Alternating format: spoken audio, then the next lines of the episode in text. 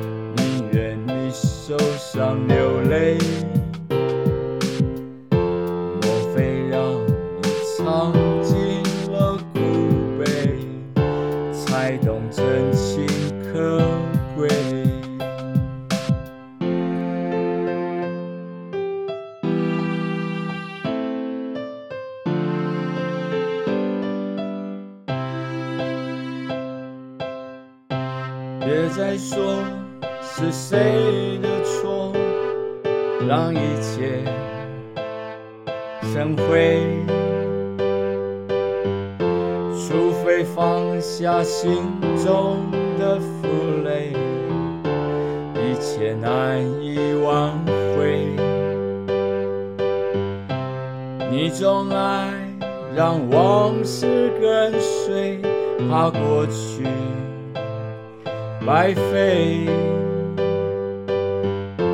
你总以为要体会人生，就要多爱几回。与其让你在我怀中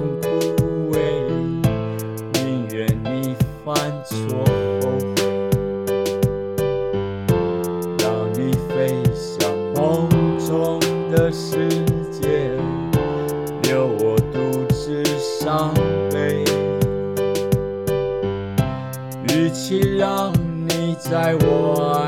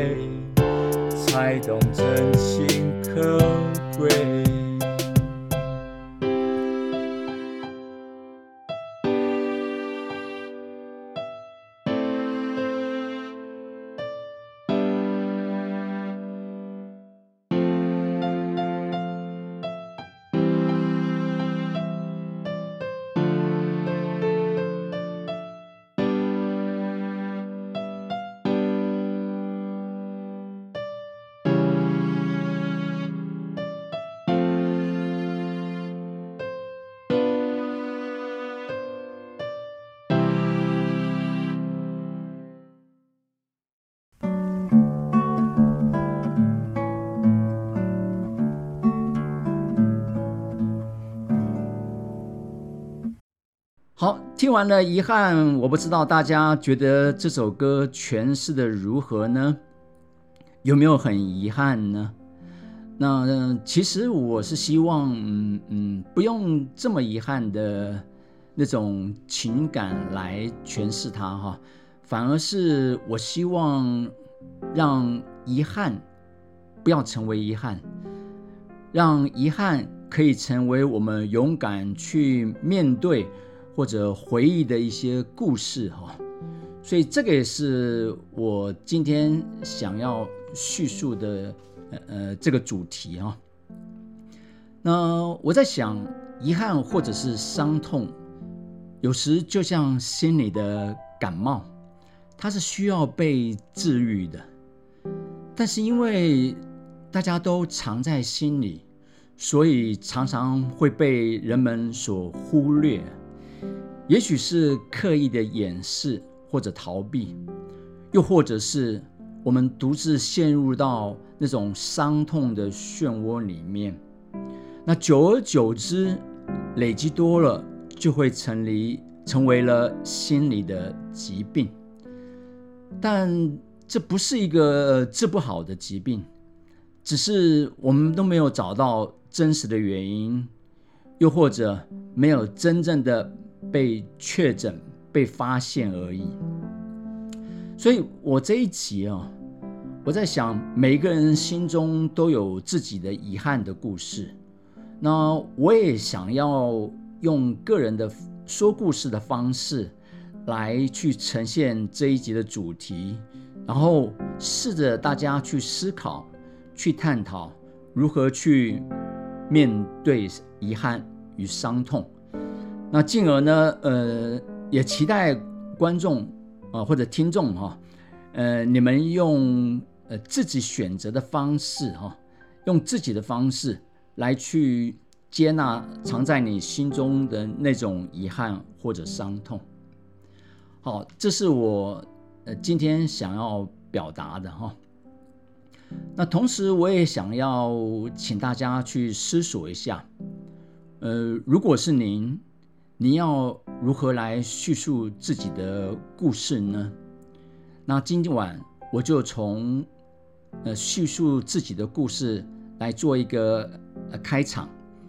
那听完了我的故事以后，呃，其实我希望你能像我一样，也能够对自己来说一下藏在你心里的那个故事。我的故事情节是这么发生的哈。有一天，我对父亲说：“爸，您身上这个褥疮虽然还小，但是每天都要去诊所做一些清理伤口的这样的一个程序，你要不要去做一个清创的手术，免得这个褥疮未来变得更大或者被感染？而且我听医生也是这么建议的，你觉得呢？父亲当时思考了一下，他点点头说：“好。”然而，我这个当时的提议，可能就成为我这辈子最深深的遗憾。我时常在想，如果我没有这个提议，那结果会不会不一样呢？如果我当时不是选择三种，而我选择了台大去做治疗，那结果会不会改变呢？所以我要说，这个遗憾一直深藏在我的心底，我没有跟任何人来诉说，我只有跟自己来诉说这样的故事。可是我今天，我想说给大家听。接着，我跟爸爸说：“爸，你放心的，医生说这是一个小手术，很快就会结束了。”手术当天，我和妈妈在外面等着父亲。那父亲患有帕森、帕金森氏症以及忧郁症。当时他试着要跟我说话。最后，在动手术之前，他也说了一句“好”来回答我。我记得当天是星期五，印象非常深刻。那手术结束后呢，父亲在恢复呃恢复室待了一阵子。那出来之后，我们就将他推往病房，我们也请看护在病房等候。那父亲是军人，他也是个将军退伍，所以当初他在门诊的时候，都是在公馆汀州路的那个三总医院来做门诊的治疗。那因为三总的住院的病房是在总院的内湖，所以呃开刀了之后，我们就住在呃三总。当一切都安顿好了以后，我就前往中立来上课了。有时候时候，我在想哦，美好的经历是我们人生的一个重要的回忆，但不幸的人事物也会让我们一生难忘。我想起当时。当我那学期在上课的时候，有一位马来西亚的华侨子女来本校念大学。当天早上，他要上课的时候，从宿舍穿越过马路，那当时被一台闯红灯的小货车所撞伤，重伤了啊，非常严重，脑出血，送到了长庚，长庚没有办法。再转到台大做紧急的一个手术的安排啊。那很巧，这个孩子啊，刚好是我教的学生。那因为也是刚开学哈，我我之所以对他对他印象非常深刻，就是开学的一一天，第一天我都会做一些讲解啊，谈谈这学期的教学的目标方向。配分的这个方式啊，等等。那下课后呢，他就跑来找我说：“老师，我以后可不可以做你的助教？”那我通常我都会回学生说：“当然可以哈。”可是我也很老实的告诉他：“老师要观察一下哦，而且你现在还是大一上学期，最快也要等到大一下学期。”所以老师希望你好好努力，好好的表现，让老师看得到你。他当时还回我说：“老师，我会努力的。”可是很奇怪的是，接下来的两个礼拜，我都再也没看到他。这时候上课的时候，我就很好奇的问班上的同学：“哎，大家，你们知道文心怎么了吗？为什么两个礼拜都旷课呢？”结果这时候哦班代就说了：“呃，老师，文心他出车祸了，目前在台大准备要动手术。那恰巧的是哦。”刚好我隔天就要回台大去做门诊哈，因为我两个月会回台大来回诊一次。我说等我看完病，我就去看看他。但是我没有想到的是，当我走进了他的病房，原本一个非常可爱的一个女生，当下我看到的是整个头发。被剃光了，而且很痛苦的屈身体屈在床上，我已经完全认不出他来了。那当下除了很难过以外呢，那我我也看到了他的父亲。那正巧他的父亲刚刚下了飞机，从桃园机场赶到台大，呃，非常老实的一个华侨哈。没有什么的怨言，只觉得就说谢谢老师对孩子的照顾哈。那当然，我当天也拜托了我在台大工作的朋友，有机会的话能够多多照顾一下这个，我我认为是一个蛮可怜的一个孩子哈。好，就这么时间过去了啊，一个多月过去了。当我一个多月后再次看他的时候，呃，他已经在做复健了哈，所以我很高兴的是，哇，一眼看过去他已经可以走路了。可是当我走近他的时候，我我吓了一跳，我看不到他其中一眼的黑眼珠。也就是他一眼是正常，一眼看不到黑眼珠，而且他的听力受损，讲话的能力也也受损。当当他在叫我老师的时候，老师这两个字啊，我想他大概花了将近一分钟的时间说出来了。那当时我很努力的在按住。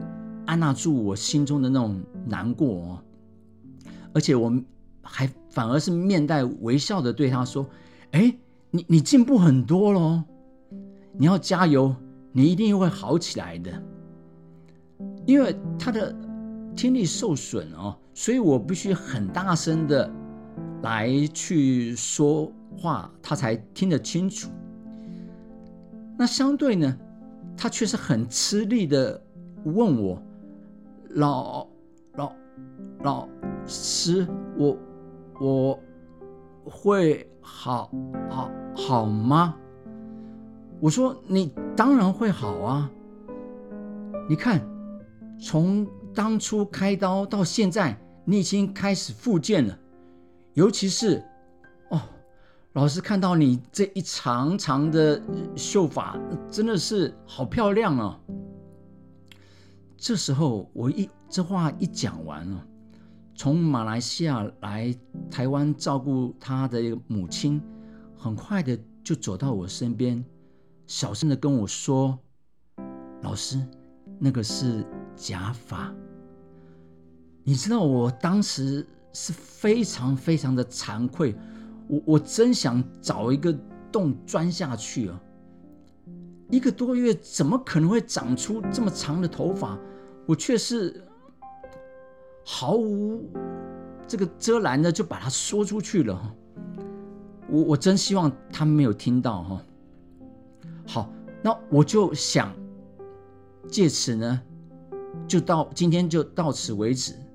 我要跟他说声再见，我就说，来，你好好休息，好好做复健，那老师就先回去哦，你一定要记得。可是呢，当我往外面走的时候，我发现他也跟着我走，他硬是要送我出去台大。可是我在门口就把他给挡住了。我挡住的原因是，第一个，我快按捺不住我的那样的心情了。那第二个呢，我就马上的抱住他，安慰他：“你要加油哦，你要加油，你一定会好的。”然后我掉头就走，我再也没有回头了。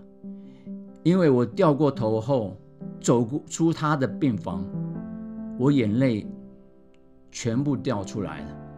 我是哭着走出台大医院的门诊部，也就是旧院区的。那这个是当时的一个场景啊，而且走出了台大医院，我在问我自己：我刚才。是不是对他说了谎？他真的会好吗？他真的会好吗？而且，命运为什么要这么的捉弄人呢？如果他好好的待在马来西亚，那他的命运就不是像今天这样。当我离开台大之后，他的母亲打了电话给我，他说。老师，我刚刚忘了跟你提一件事。我说什么事？你跟我说没关系。因为他说医院已经在催他们了。我说催你们什么？因为我们在这里住了两个月了，医院说不能再住下去了。那他问我是不是可以帮他找一个租的房子，离捷运站近一点，回台台大。呃，附件方便一点。那我问他价位在多少呢？他说能不能一万多块钱？我说好，我尽力。当下我马上打给我一些房仲业的朋友哦，那再把他的故事讲一遍。那我讲这个故事的原因是希望他们能够积极一点。那很快的第二天。就告诉我了，就在永安市场共购新盖好的一个房子哈，下面就是捷运，哦，下面是捷运，而且房租呢，新的房子一万多，刚好要合他们的一个一个价位哈，那离台大只有几站而已哈，所以我就跟他的母亲说了哈。那当我跟他说的这个时间呢，也很巧，就是我父亲在动手术的呃前几天。那说完了之后，那他就问我：“那老师，我可不可以在礼拜天来去看房子呢？”后来我我我就在心里想，礼拜六。父亲要动手术，礼拜天我还是要去看父亲，我就很犹豫啊。然后我说好，我先约约看啊。其实我是先跟母亲报备，我说妈，我有一个学生有这样的状况，我可以先带他们去看房子，然后再去三总看爸爸吗？那妈妈也非常同情他，所以。我们就先带他看了房子，然后再去看爸爸。因此，在中午的接近中午的时间，文心跟他的妈妈，呃，看了这个房子也非常喜欢，之后非常满意。那我想我也完成了心愿。吃过中饭，我就开车带着全家人去三总看父亲。这是父亲做完手术的第二天，到了三重之后呢，也非常巧，岳父岳母跟小舅子们就已经在三种，刚好在五分钟前抵达的。那大家就跟父亲有说有笑的。这个时间大概花了十分钟嘛。十分钟过后，我感觉父亲的表情有些不对，他似乎想要说话，但是说不出来。这时候我就问爸：“你是不是想讲话？”爸爸就点点头哈。但是我看爸爸点头的同时又很喘的感觉。这时候我马上就跑到护理站，我说：“护士，护士，爸爸想讲话，但是想不出来，而且他的表情是非常的喘，你可不可以来看一下啊？”他马上回我说：“好，你先回去，我现在去扣医生来。”我回去之后呢，我就看着妈妈一直在叫爸爸的名字，那爸爸的表情就变得更难受了哈。而且是喘不过气的那种难受。我再次跑到护理站说：“我说护护士小姐，我爸爸喘不过气来了，你你们可不可以来先看他一下？”他再度的回我：“我已经扣医生了哈，你先回去。”嗯，在周末的三种，整个病院就是静悄悄的哈，好像是一个空城。只听到我的一个喊叫声，以及接下来妈妈的哭声。因为当我回到病房之后，妈妈已经是又哭又叫了，叫父亲的名字，而且是哭叫着父亲的名字。因为父亲已经完全陷入了昏迷了。我来来回回已经花了十分钟过去了。这时候我再次的来到护理站的时候，我印象非常深刻。我已经不再是一个温文儒雅、一个客气的老师了哈。我重重的用手掌往护理站的柜台拍下去，而且我大声的喊出来：“我父亲没办法呼吸了，你们可不可以去救救他？”当下在护理站的所有护理人员全部被我吓到，全部。跳了起来，然后他们推着氧气筒到我父亲的病房来给我父亲急救。各位听众，说到这个地方，呃，大家绝对可以责怪我这么粗鲁的行为。为什么可以对医护人员有这种这么粗鲁的行为呢？但是我必须老实的说。如果当您的家人在相同的情况下是如此被对待着，我期待大家都有一颗平静的心。即使到现在，我并不后悔我当时粗鲁的对他们大声说话。我现在虽然已放下。但是我没办法认同他们当时的态度。好，护士来做急救，五分钟过后，终于医生走进来了。从我去护理站呼救了三次，到医生走进病房，我算过，总共花了将近十五分钟。这十五分钟。对一个病人，对一个要被急救的病人，那是一个黄金时期。而且，最后来的是一位整形外科的住院医生。医生诊断过后，马上说：“这个要插管，你们家属商量一下。”当我一听到“插管”这两个字，我我有一点昏了。这时候，我妈妈、弟弟都看着我。妈妈有点手足无措的说：“这这要怎么办？这要怎么办？”其实我也不知道该怎么办，因为一切都太突然了。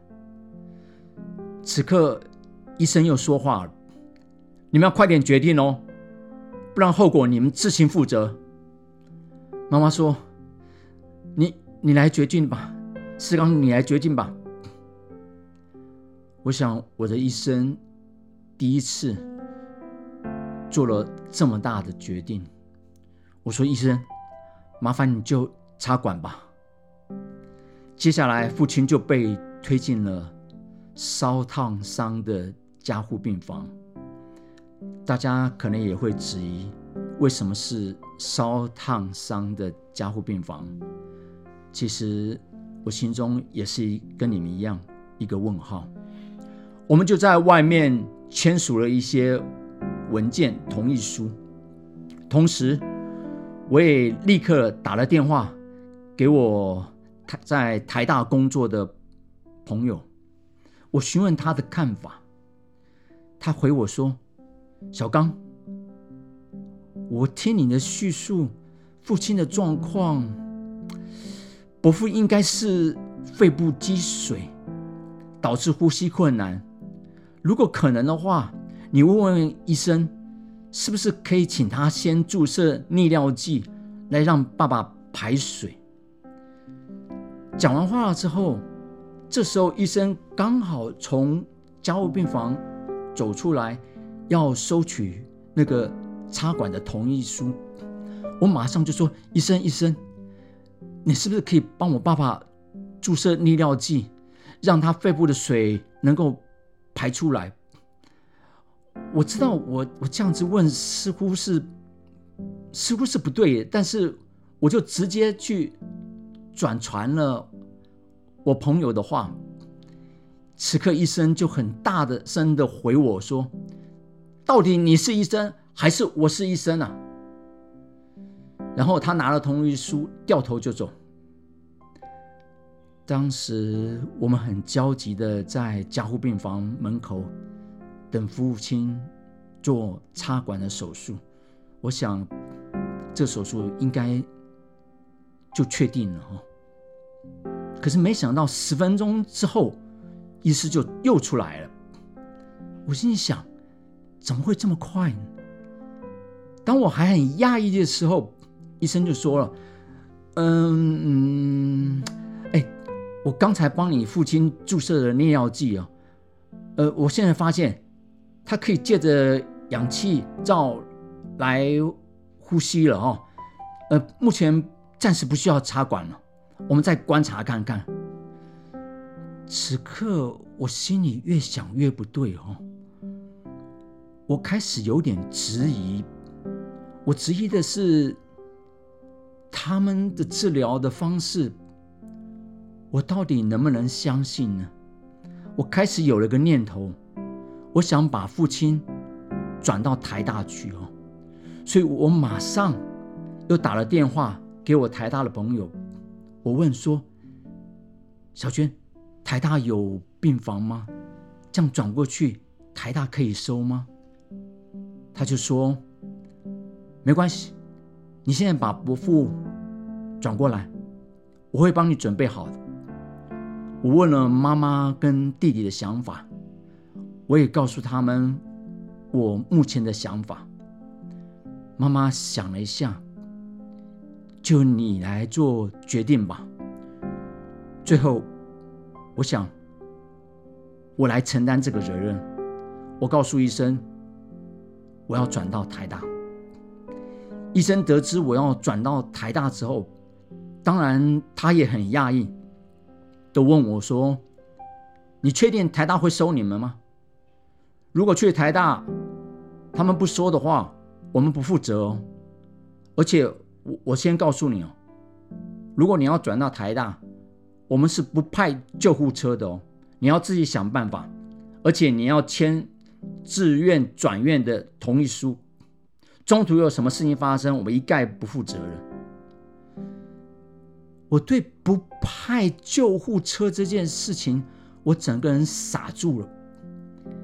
我人在医院，你不派救护车，难道难道我要在医院来打一一九叫救护车吗？那我到底该怎么办呢？我很心很焦急的，马上打电话给朋友，我说：“小娟，三总不派救护车，我该怎么办？”他说：“没关系，我帮你叫一台。上面会配的专业的护理人员。你现在先办理相关的那种转院手续，等你办完之后，我相信救护车就会到了。我说好，好，我现在就去。我告诉医生，我医生，我要转院，我办转院手续。你确定？我们不派救护车？好，救护车会台大会帮我派。这个时医这个时候医生也愣住了，他愣了一下，说：“好，那你来签署这些文件。”当我签完一堆文件之后，所有的转院手续都办理好之后，果然救护车已经到了。一位护理人员跟司机就推着救护车过来。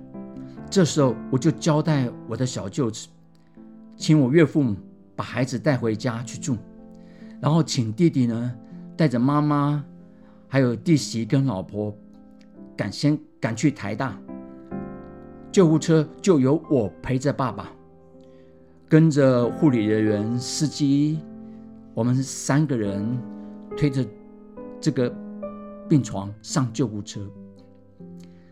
一路上呢，我一直对着父亲讲：“爸，你要呼吸呀，爸，你要呼吸呀，你不要怕，我现在带你去台大，你不要怕。”父亲这个时候还有意识。他还跟我点点了头。救护车从三总的内湖总院马上出去之后，就上了高速公路，直奔台大。我记得非常清楚，他一路都开在路肩上面。我是一路双手发抖，不停的跟父亲说话。车子开得多快，我的心就跳得多快啊！我仍然记得当时车上的护理人人员看出了我心中的那种紧张，他拍拍我的肩膀说：“先生，你不用担心了，没事了，已经上了救护车了，很快就到了。”他好像真正看透我的心，因为我我一直在想，怎么还没到？怎么还没到？其实最后从内湖开到台大。这司机大约只开了十到十五分钟，他开的真的非常快。那一刻，我总觉得这条路是一条漫漫长路。直到了台大，我的心也安了。我非常感谢司机与救护人员。父亲就这么的交给了台大人员来接手。当时我记得。台大急诊室主任，还有胸腔科的医师，还有外科医师，跟我的朋友已经在那边等候，然后也开始做研商。我们就在急诊外面来等他们的消息。他们会诊了多久，我已经不记得了。但是最后出来之后，告诉我结果，因为他们觉得父亲。肺积水的这状况被拖了时间太久了，所以他们建议还是要做插管的治疗，但不代表现在插管以后就没办法拔管。那因此我就同意了医生的决定，做插管手续。那意思这样决定之后，小娟就说。那你先去办理那个住院的手续。那爸爸接着就被推进了加护病房。那小娟也让我劝妈妈先回去，因为加护病房能探视的时间就只有三个时间：早上的十一点、下午的两点跟晚上的七点。所以我就先劝妈妈回家。请他明天早上再来，那我就在医院等候着。那此刻的心情，我也稍微平静了一些。我感觉到台大，好像就像到了家的那种感觉，一切都稳定下来。但是我没想到的是，接下来的半年，我是真的几乎以台大为家，而这半年也是我此生当中与父亲相处最多、最久，而且最宝贵的时光。我想，这个故事我就先暂时说到这里。下面的故事，我希望等到下周六的时候，大家再来到我的节目上，我再跟各位谈谈我心里的故事。谢谢大家的收听。希望下周能来到我的节目。